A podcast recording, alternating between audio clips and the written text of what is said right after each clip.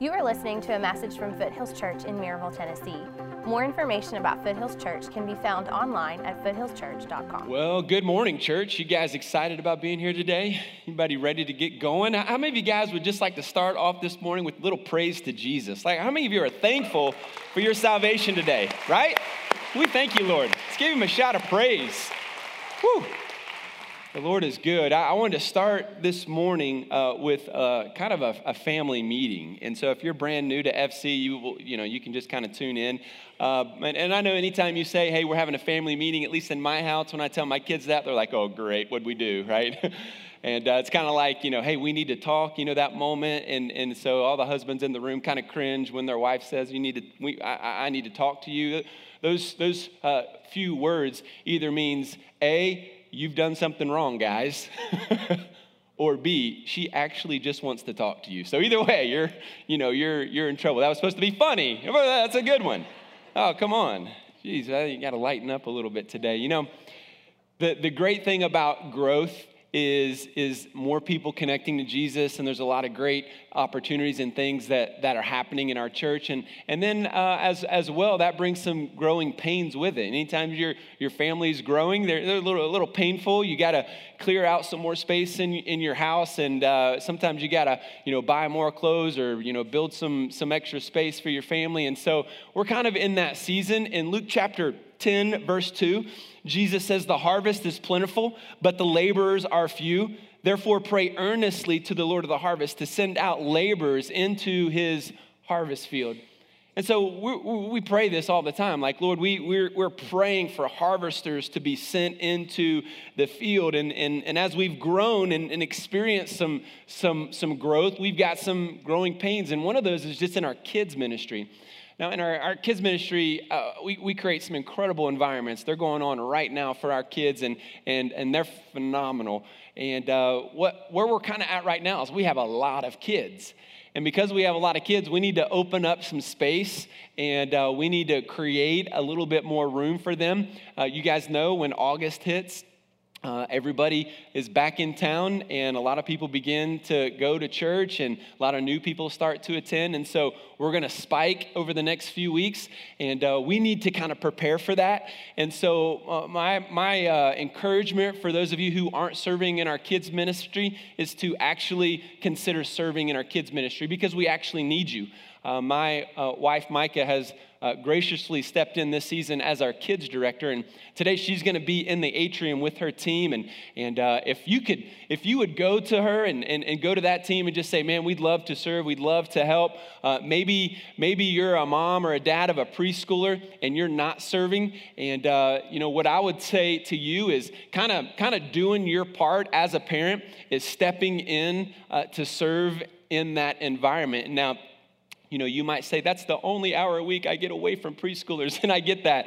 So it might not be an every week thing for you like most of our volunteers, but if you would be willing to step in, even if it would be like for, you know, once a month or, or kind of be on call, we really could uh, use uh, your help in that area. And, you know, we love our kids' ministries and creating those environments are incredible. It's really why you know, we're able to worship in here without any distractions. We all know if you bring a kid in here, a preschooler in here, they're cute and they're loud. Either way, somebody may not hear the gospel. Somebody may be distracted from making the decision that, that the Holy Spirit wants and, and is drawing them to make. And so, yeah, man, that's why we create such incredible uh, ministries.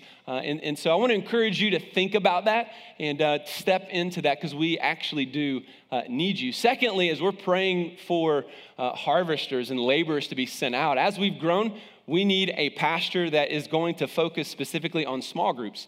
And so we're, we're actually uh, going to begin that search uh, soon. And so I know you either know somebody or you can at least share that news. And, and uh, I know when we have mentioned uh, needs in the past, uh, you've had some connections and, and uh, it's definitely helped us. And so I want to encourage you to, to do that as we pursue that new position. We're also searching for a pastor of operations.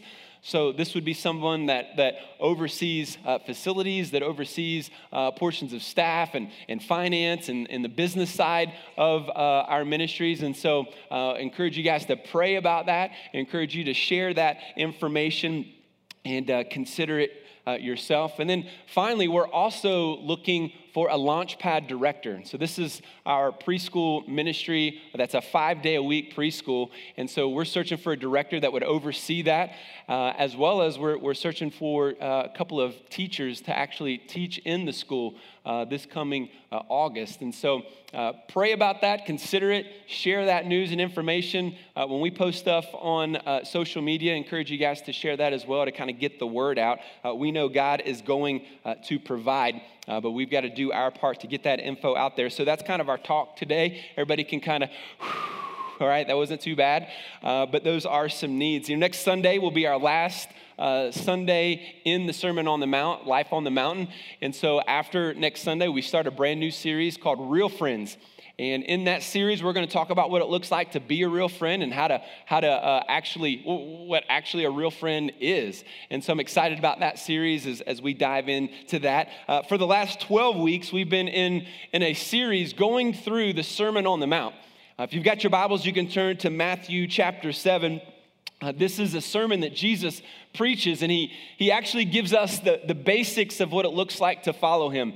This is what Christianity 101 really is. And so we've been diving into this for several weeks. And if you've missed any of these uh, uh, sermons, you can go online and you can watch them and share them. I've been saying uh, the, the, the, bottom line is life, on, uh, uh, life in the valley is focused on me, and life on the mountain is focused on we. Because anytime we are focused on others, anytime we are, are, are not being self centered, but we are being others centered, then we are in fact walking with Jesus. And that, that visual, that imagery that we've been trying to share is this image of being on top of a mountain with Him. And anytime we decide to live our life for ourselves, we're coming off that mountain, mountain away from Him, and we're living a self centered life. And so uh, today, uh, that focus will be seen in drastic measures because today we get to the pinnacle of the Sermon on the Mount. This is the Mount Everest, it is the summit of, of the sermon. And uh, what we're going to see today, if you know anything about Jesus, is that you're going to be familiar with this statement. In fact, it's probably the most famous quote that Jesus ever made. And you might think, you know what, the most famous quote that Jesus ever said is probably the most, um, uh, the, the, the, the quote and the life and the way in which his followers focus and do the most.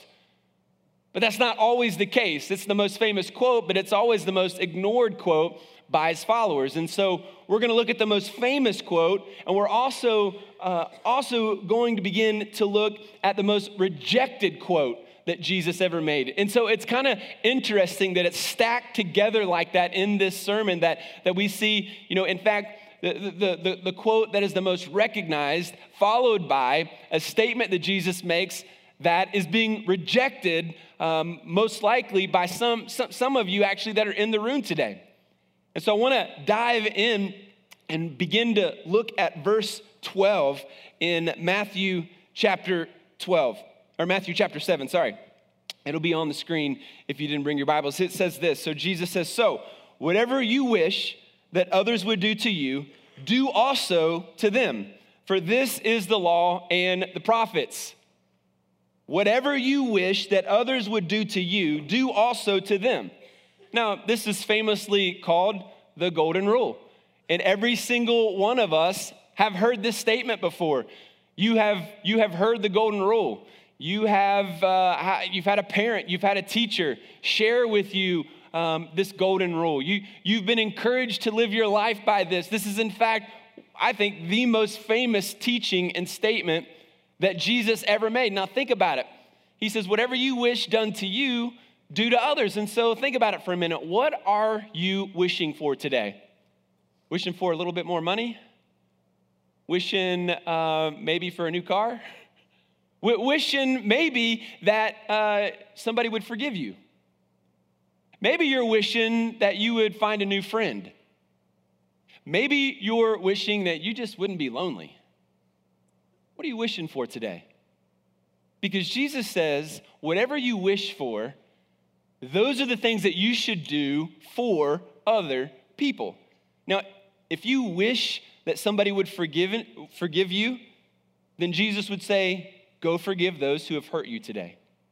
If you are, are wishing for a new friend, then Jesus would say, Go be a friend to someone else.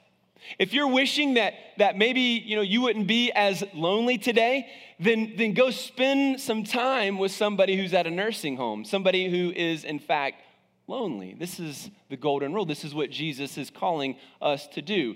Over the years, we've kind of distorted and changed the golden rule to kind of mean something different.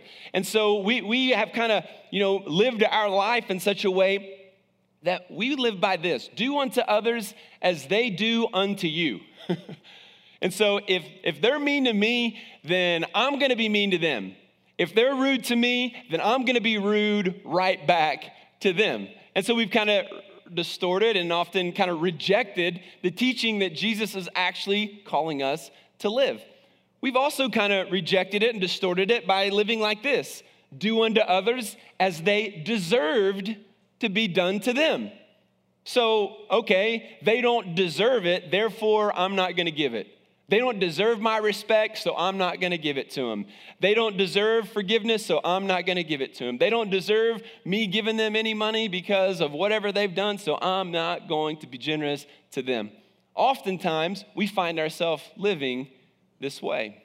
We also tend to live like this do unto others so as to get them uh, to do so that we can get them to do what we want them to do. And so the idea here is okay, I want them to do something, and so I'm gonna live in such a way that I'm gonna begin to manipulate them so that I can get something from them, so that I can, you know, gain an advantage in my life. And so I'll be nice to them, I'll be generous to them, I'll hang out with them to get what I want from them. And so the assumption that oftentimes, even as believers, we begin to live our life in this way. And so we think, okay, I'll do my part as long as you do your part. Folks, this is exactly the opposite way of what Jesus is calling us to do and how to live our life. Think about it. Think about how fragile your relationships are if that's how you're living your life. Think about how, how that is so, uh, a relationship that is built so much on conditional love. If you do this, then I will do this.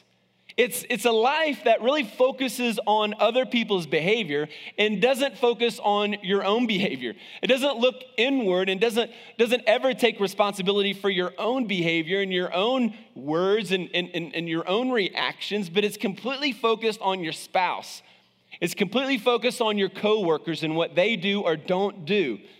But Jesus is calling us to an entirely different life. If you have your Bibles, go uh, back to verse 12 and circle the word so. Because that word so is huge. Uh, the whole point here, as Jesus kind of transitions to this, this really Mount Everest of ethics and moral living, is okay, so in other words, based on what Jesus just talked about, based on the fact that he is a loving God, he is a loving father who always gives good gifts to those who ask. That's what we talked about last week.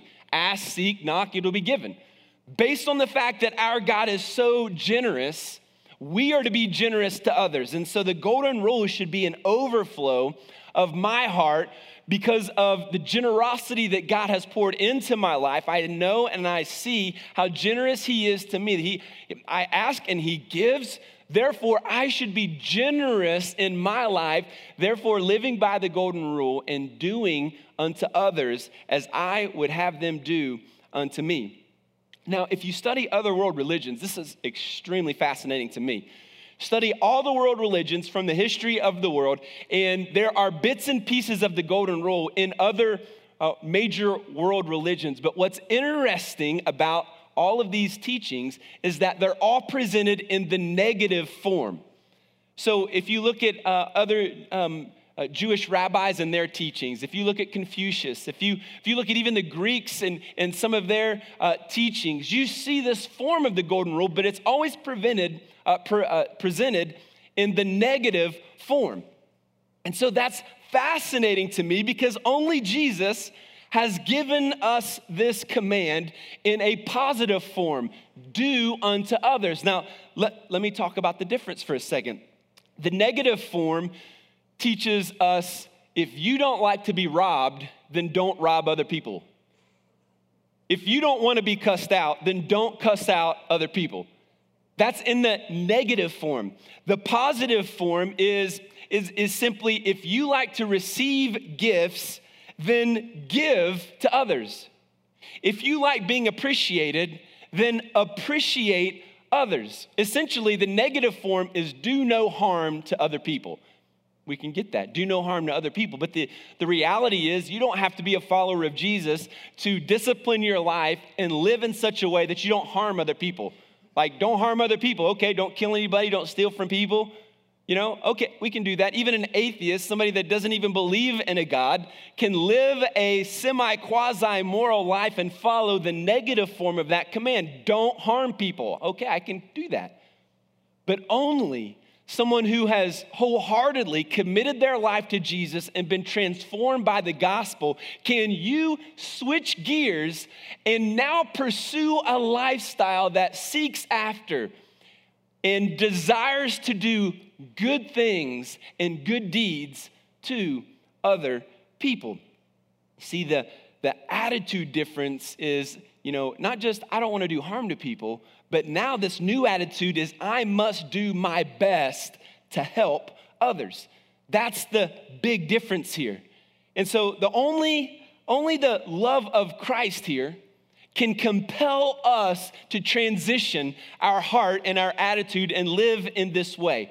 That we would begin to intentionally do for others what you want them to do to you. This is revolutionary. This is the first time in the history of the world this kind of statement was ever made. Now, I know for us, we've heard the golden rule our whole life, and so it's just like, oh, yeah, it's what we're supposed to do. But this is revolutionary. Like, Jesus is changing the world with this statement.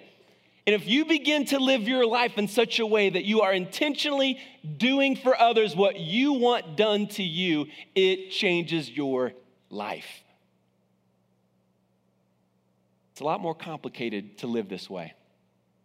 Because now all of a sudden you're not just worried about your family and your needs, you're, you're actually thinking about ways to help and improve other people's lives. It's more complicated when you begin to do that.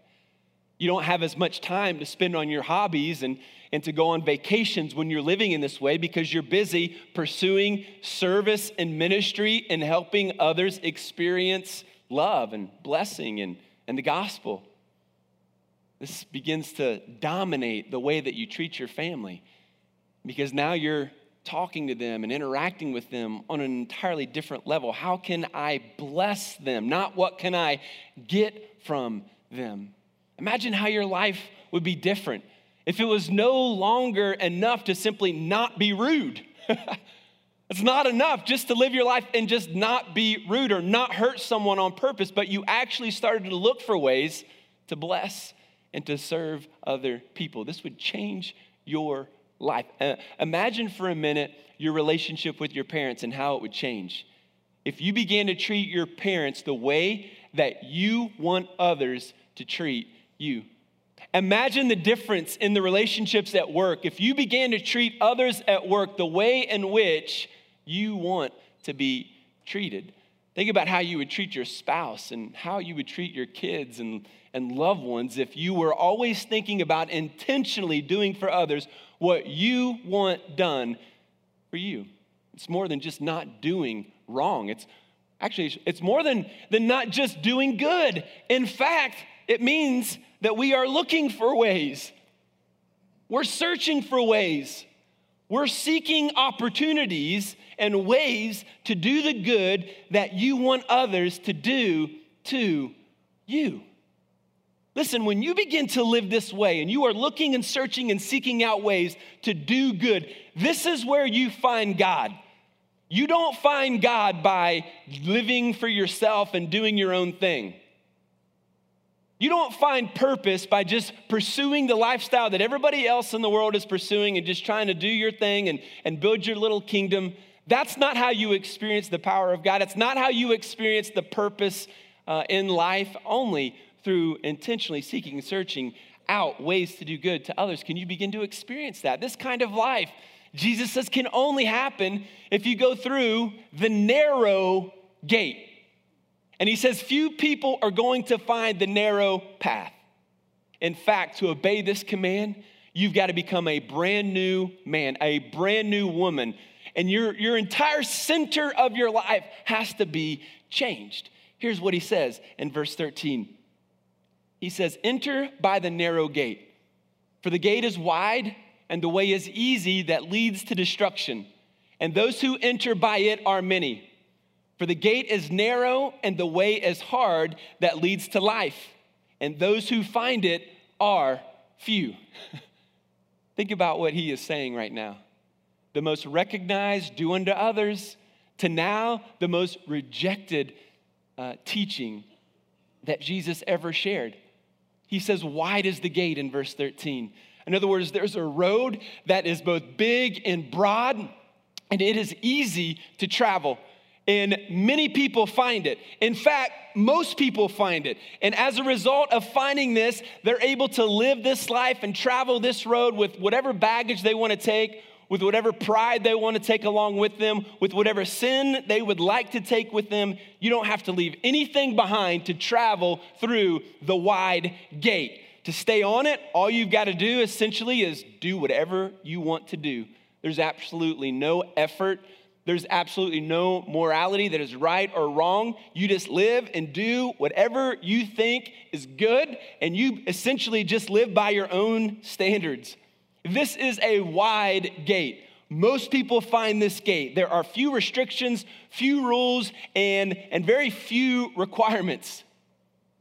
This is the road for people who believe in anything or believe in nothing at all.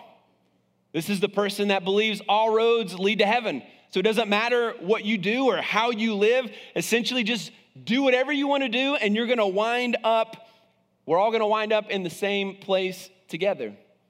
This is popular culture. This is what most people believe. And yet, what we've just read presents us with some truth that we need to know. The broad gate leads to death. You travel that road, and it will lead to destruction.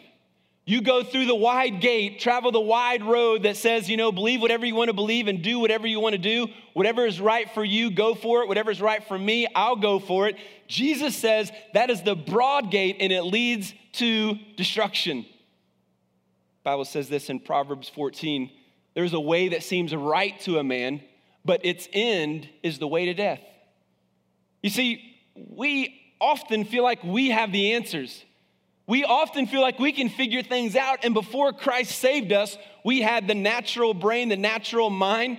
We had the, this fleshly way of thinking. The Spirit of God did not live within us to guide our thoughts and to guide our actions. And so we thought there was a way that seemed right, but it always leads to death.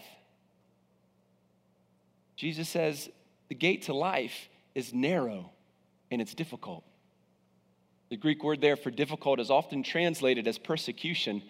And so, if, if you decide to go through the narrow gate, there are going to be troubles.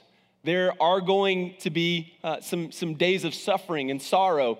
There are going to be situations and moments in your life where you're experiencing persecution, when you're being made fun of because of your faith, where you don't get the deal because of your faith, where you are ostracized and you're not invited to the party because of your faith. He says, Yeah, there might even be some physical consequences. There, there might be some, you know, as Paul was beaten up and thrown into jail, potentially one day, this is where we're going to be. And in other parts of the country, they experience it right now. He says, Yeah, if you go through the narrow gate, it's going to be difficult, it's going to be tough. He says, But, you enter the narrow gate to life empty handed. In other words, you don't take any works with you, you don't take any possessions with you, you don't take any pride or selfishness with you, you don't get to pack up your bag. And, and, and get to walk through uh, the narrow gate with, with all of your possessions. Jesus says, No, no, no, nothing fits through the narrow gate. It's so narrow that the only thing that you can take with yourself is just you. You're the only thing that fits. And so Jesus would say, Come to me just as you are. Leave your sin, leave your pride, leave everything behind, and follow me. Jesus says, Enter through the narrow gate. And to do that, you have to leave everything behind. You've got to leave your prestige. You've got to leave your position. You essentially have to go through the narrow gate empty handed. There's no good work that you can do that's going to receive salvation or give you um, a, a better standing with God. He says, No, there's nothing you can do. You come in empty handed. Think of it like this you've been through through like the turnstiles. Maybe you're on a subway or a train, or even back in the day, Neyland Stadium had these things where you know the little thing that rotates and you go in one at a time. The little, little deal just kind of rotates. That's essentially kind of the idea that you don't take anything else with you. You listen. Just because your mom was a was a believer and she's in heaven or she's going to heaven doesn't mean that you are. Just because you come to church does not make you a follower of Jesus. Just because you're a, a member of a church does not make you a follower of Jesus. What makes you a follower of Jesus is if you have walked through that narrow gate and received Jesus as your Lord and Savior. See, this gate is a gate of self denial. It's, it's a gate where whatever you wish to be done to you, you do unto others. Jesus said, For whoever wishes to save his life will lose it, but whoever loses his life for my sake, in fact, will find it. He says, You've got to you've got to be willing to leave all of your plans. Let go of everything that you think is required in your life and say, you know what, I'm gonna walk through this gate and I'm gonna trust Jesus in every area of my life. Here's what the implications of this really is when you think about it. The implication is that there is only one way to God. This is why I think this is the most rejected teaching of Jesus in our culture because this goes completely against everything our culture believes today. Do what you want, whatever you think is right, go for it. Whatever feels right to you, be true to yourself. And if you're true to yourself, then you find your path, man. But Jesus would say that kind of thinking leads to destruction. Left unto myself if i if, if, if listen uh, young people especially like if i do whatever i want to do and i be true to myself but my true self is filled with sin. And my true self if i just want to live out of my true self is going to lead me to do a lot of damaging things to other people because it's a totally self-centered way to live so when we come to this statement jesus is like you got to go through the narrow gate. There's only one way to god. Some of you, I know, you in fact push back on this and you want to say, you know what, there's no way a loving God would ever allow you know anyone to go to hell. He loves everybody and and and and, and you know at the end of the day god's just going to say all right i know you didn't do exactly what i told you to do but here at the end of the day i'm i'm a loving god and you can go to heaven. But that that way of thinking that theology is called universalism that everybody's going to go to heaven and that's exactly what jesus is saying won't happen. He's saying few people will find it. Most people are going to walk through the wide gate, and only a few people are going to walk the hard, difficult path of Jesus. Here's what scripture teaches elsewhere Acts 4 there is salvation in no one else. For there is no other name under heaven given among men by which we must be saved. No other name, no other way can we experience forgiveness of sin? Can we experience heaven? Can we experience a right relationship with God? Jesus is the gate. You've got to go through Jesus if you want to experience salvation in heaven. John 10, Jesus said, I am the gate. Whoever enters through me will be saved. He doesn't say whoever enters through whatever option they choose will be saved. He doesn't say whoever enters, you know, through whatever religion you want he says, through me will be saved. Here's what 1 Timothy 2 says For there is one God and there is one mediator between God and men. A mediator is someone who is in the middle of a situation, two people are fighting. You know, if, if uh, you know anybody that's been divorced, they're trying to figure out things. There is what's called a mediator who mediates the, this couple and tries to help them get on the same page. Well, the mediator between us and God is Jesus. We were angry at God, we were sinful, we were enemies of God because of our sinful nature.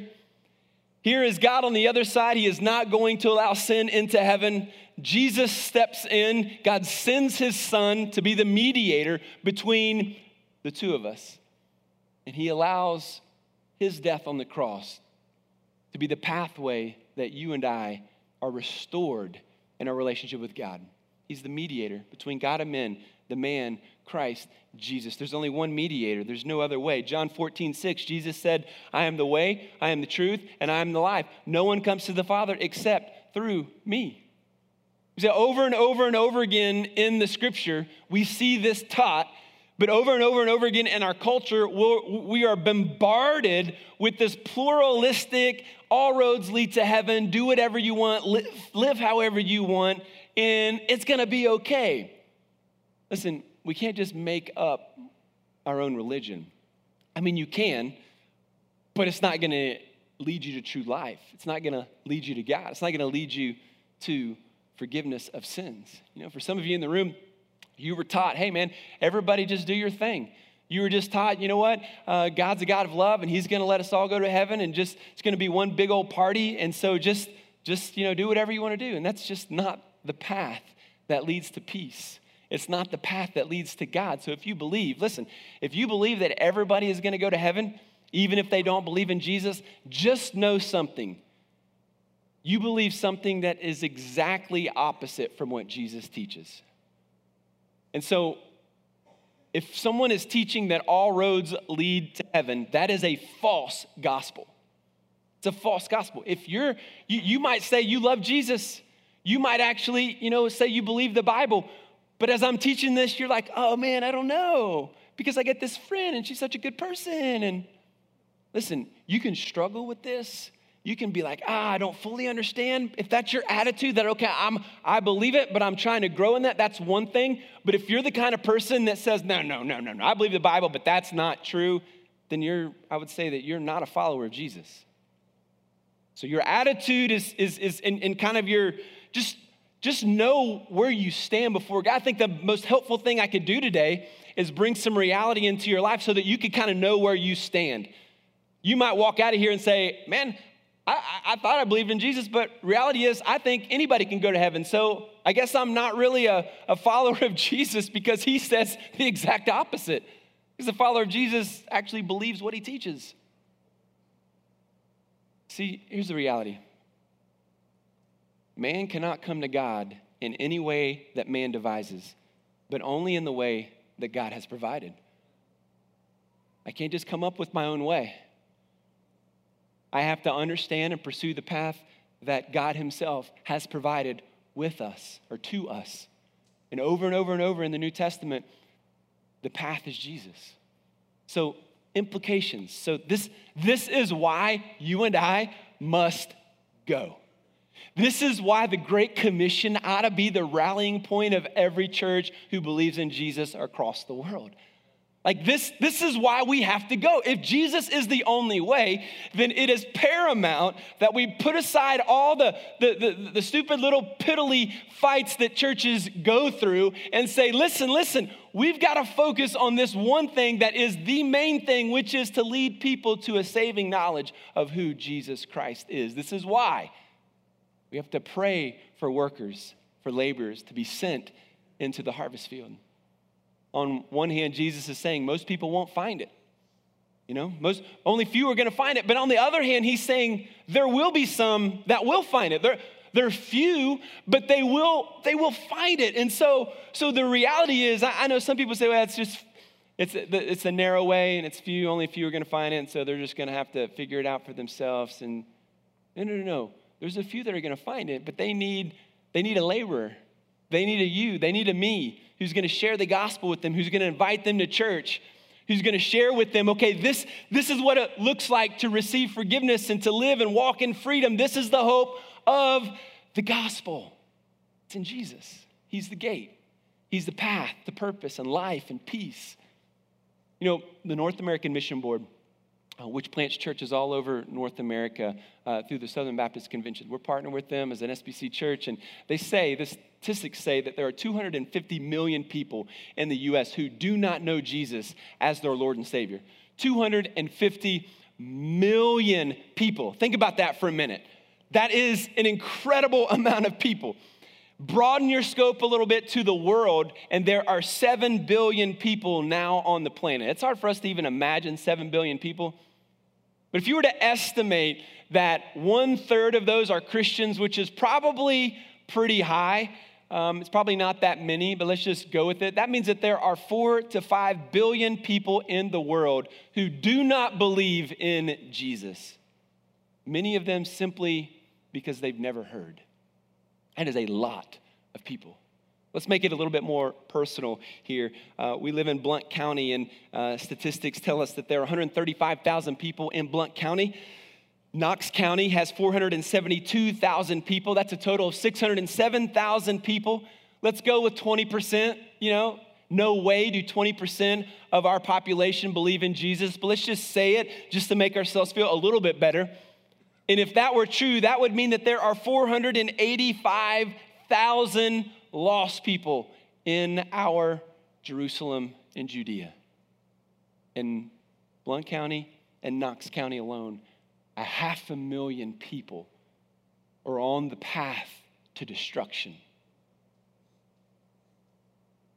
Let's just say in Blount County, let's kind of focus there out of that 135,000 people, if you do the 20%, you're, you're talking about 108,000 lost people just in our community. And if we're gonna move the needle on lostness, even just 1%, like if, if, if, if okay, the 108,000 people, let's just, let's just get 1% of them on the narrow gate. Let's lead 1% of them to know Jesus. That means that we're gonna have to lead over a thousand people to Christ this year. And oh, by the way, the, the birth rate is 1,095 kids every year are born. So, so just 1%, we're to have to lead 2,000 people to move the needle of 1% of the lostness in our community. And we can sit around and, and, and, and, watch the news and complain about our culture all day long and, and complain about this and complain about that. But at the end of the day, if you want to make a difference, tell somebody about Jesus. That's the only thing that is going to bring change in a community and in a world. He is the answer. And if we're going to move that needle, if we're going to share the gospel, if we are going to see people come to know Christ, it's going to take all of us doing our part. We've got a lot of work to do. We have an amazing opportunity here at FC. I believe God wants us to lead thousands of people to Christ. But to do that, we've got to we've got to be faithful to him and be focused on making disciples. Uh, you know, living close to McGhee Tyson, we, uh, we hear airplanes all the time. And so uh, it's a reminder that the airport is not a destination. Uh, the, the, the airport is, is, is, is not the ultimate goal, is it? I mean, you don't show up to McGhee Tyson and, and then get to gate number three and you're like, sweet, this is awesome. We're at gate number three. You don't spend a week there, you know? It's not what's happening. You're, you're going there because you are connecting, because you want to be sent out to a different destination.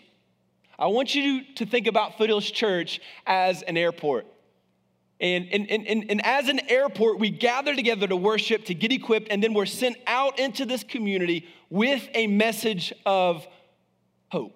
And that might be in this community or it might be elsewhere. You know, God is doing some amazing things in the life of our church and in the life of our people. And I wanted to introduce you to some folks um, to, to really just kind of show you some of the things that God is doing to encourage you, inspire you, and also to continue to pray for them. So, guys, if you will come on out,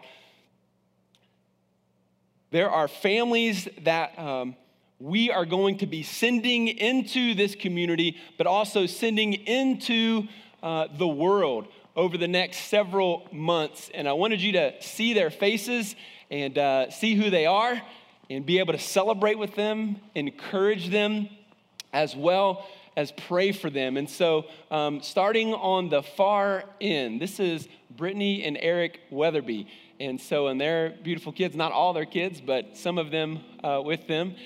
And uh, right now, they have felt and have been pursuing a call to ministry for some time. And, and uh, over the last several months, they've been going through the International Mission Boards process, which is many interviews, equipping, preparing them, and, and uh, and, and just giving them all the resources and tools that they need to be able to go into the world somewhere as a missionary. And they don't know where that place is yet. At this point, they're saying, God, wherever we're needed most, we're going to go. That's amazing. We're excited for them. Yeah.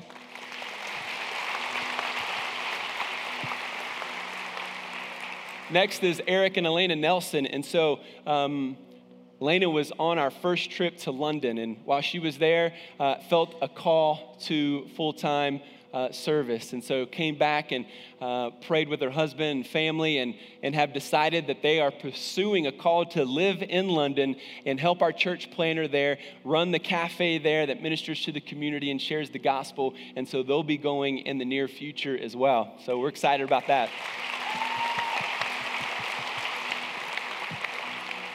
Next is Travis and, and Leah Neely and, and their beautiful kids. And, and uh, they've been in the International Mission Board's process now as well. Travis felt the call to ministry, uh, Leah as well, as, as they've been pursuing that. And, again, going through the process of getting trained and equipped to do that. Uh, now feeling that they are going to go to London and with our church planter there, uh, begin to plant more churches and uh, encourage that community of faith and, and uh, see that more disciples are made. And so give them a round of applause.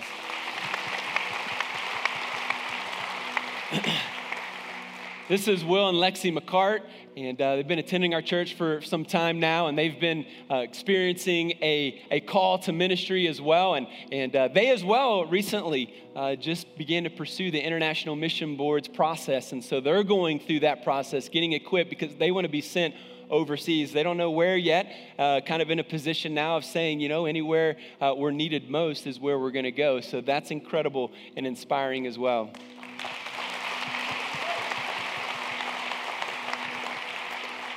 And then you know Pastor Todd, our pastor of development, and his wife Christy, both on staff here. I wanted to give him a chance. We're, and just so we know, we're going to hear all of these stories in the coming days. Uh, but I wanted to give Todd an opportunity to kind of share where he's at in his life, and, and he and Christy. So, Todd, share with us. Yeah, we're so excited to be a part of a church that is a sending church. Uh, the local church is the key to global mission.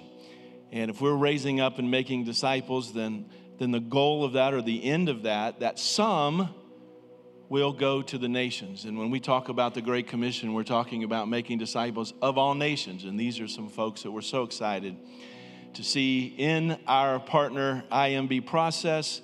And um, one of the things that God has been laying on Christy and I's heart is that we also have committed to go to global missions. We are in the IMB process, have been since January, and we just got cleared the first week of June and we are going to be deployed to Africa.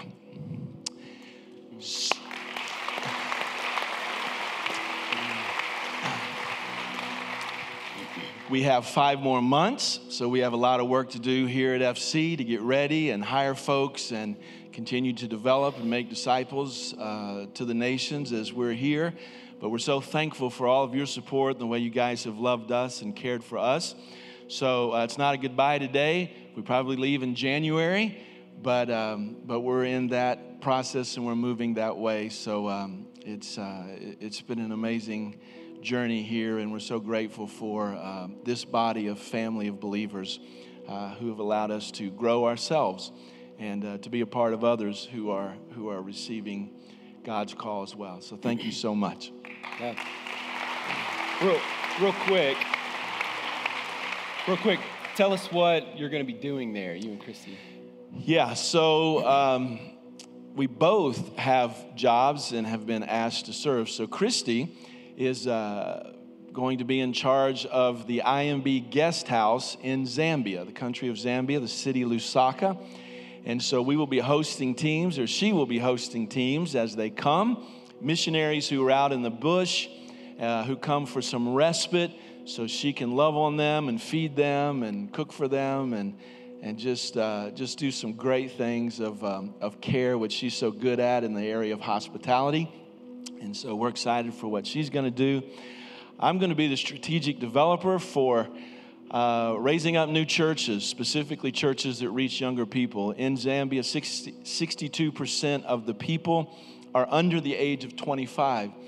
And these under the age of 25 folks are not connecting to the existing churches that are there. It's an English speaking country, at least that's its national language. So we're going to be able to uh, reach college, university students, 20 year olds, and uh, hopefully lead them to Christ, disciple them, leadership development them into uh, leading churches and starting churches, and hopefully partnering with some pastors and churches that are already existing so that they might be open to transitioning to something different than what they're already doing. I'll be teaching at the seminary there, a class or two, and uh, we're also in charge of hiring college age 20 year olds from America and bringing them to. Um, to Zambia, to Lusaka, and we have two houses set up for college age 20 year olds uh, and so if you go to the IMB website right now and you're in your 20s and you're single, you will see that job there. And uh, now you know that the leader of that job is us. And so uh, we would love to see some of our own Foothills Church college students, 20 year olds, come over uh, to six month, starting with January to May.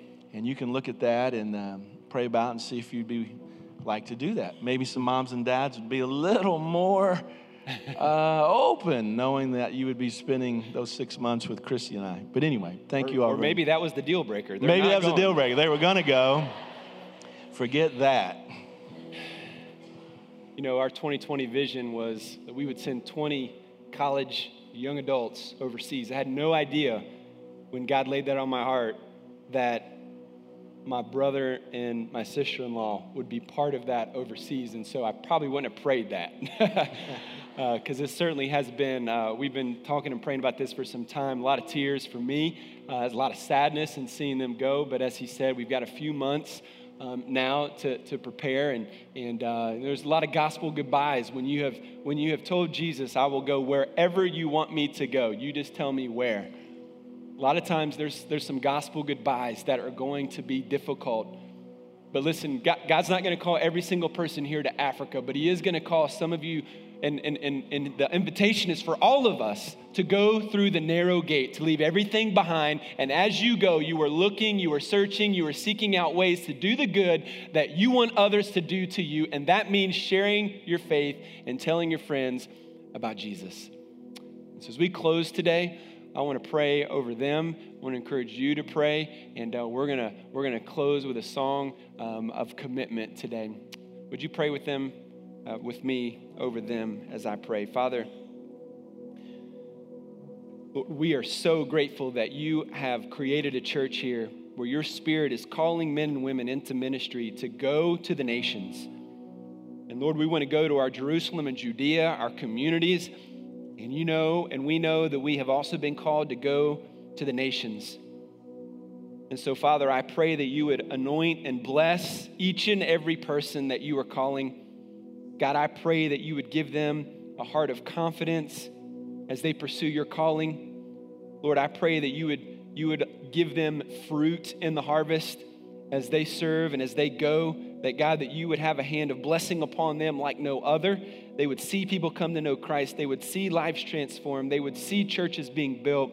They would see young people coming to faith. And they would see even young people coming and calling to full time service. Lord, bless, keep them, encourage, and challenge them as they continue to pursue this difficult, painful road. But Lord, we know and trust that it's the road you've called us to. And ultimately, it is for our good.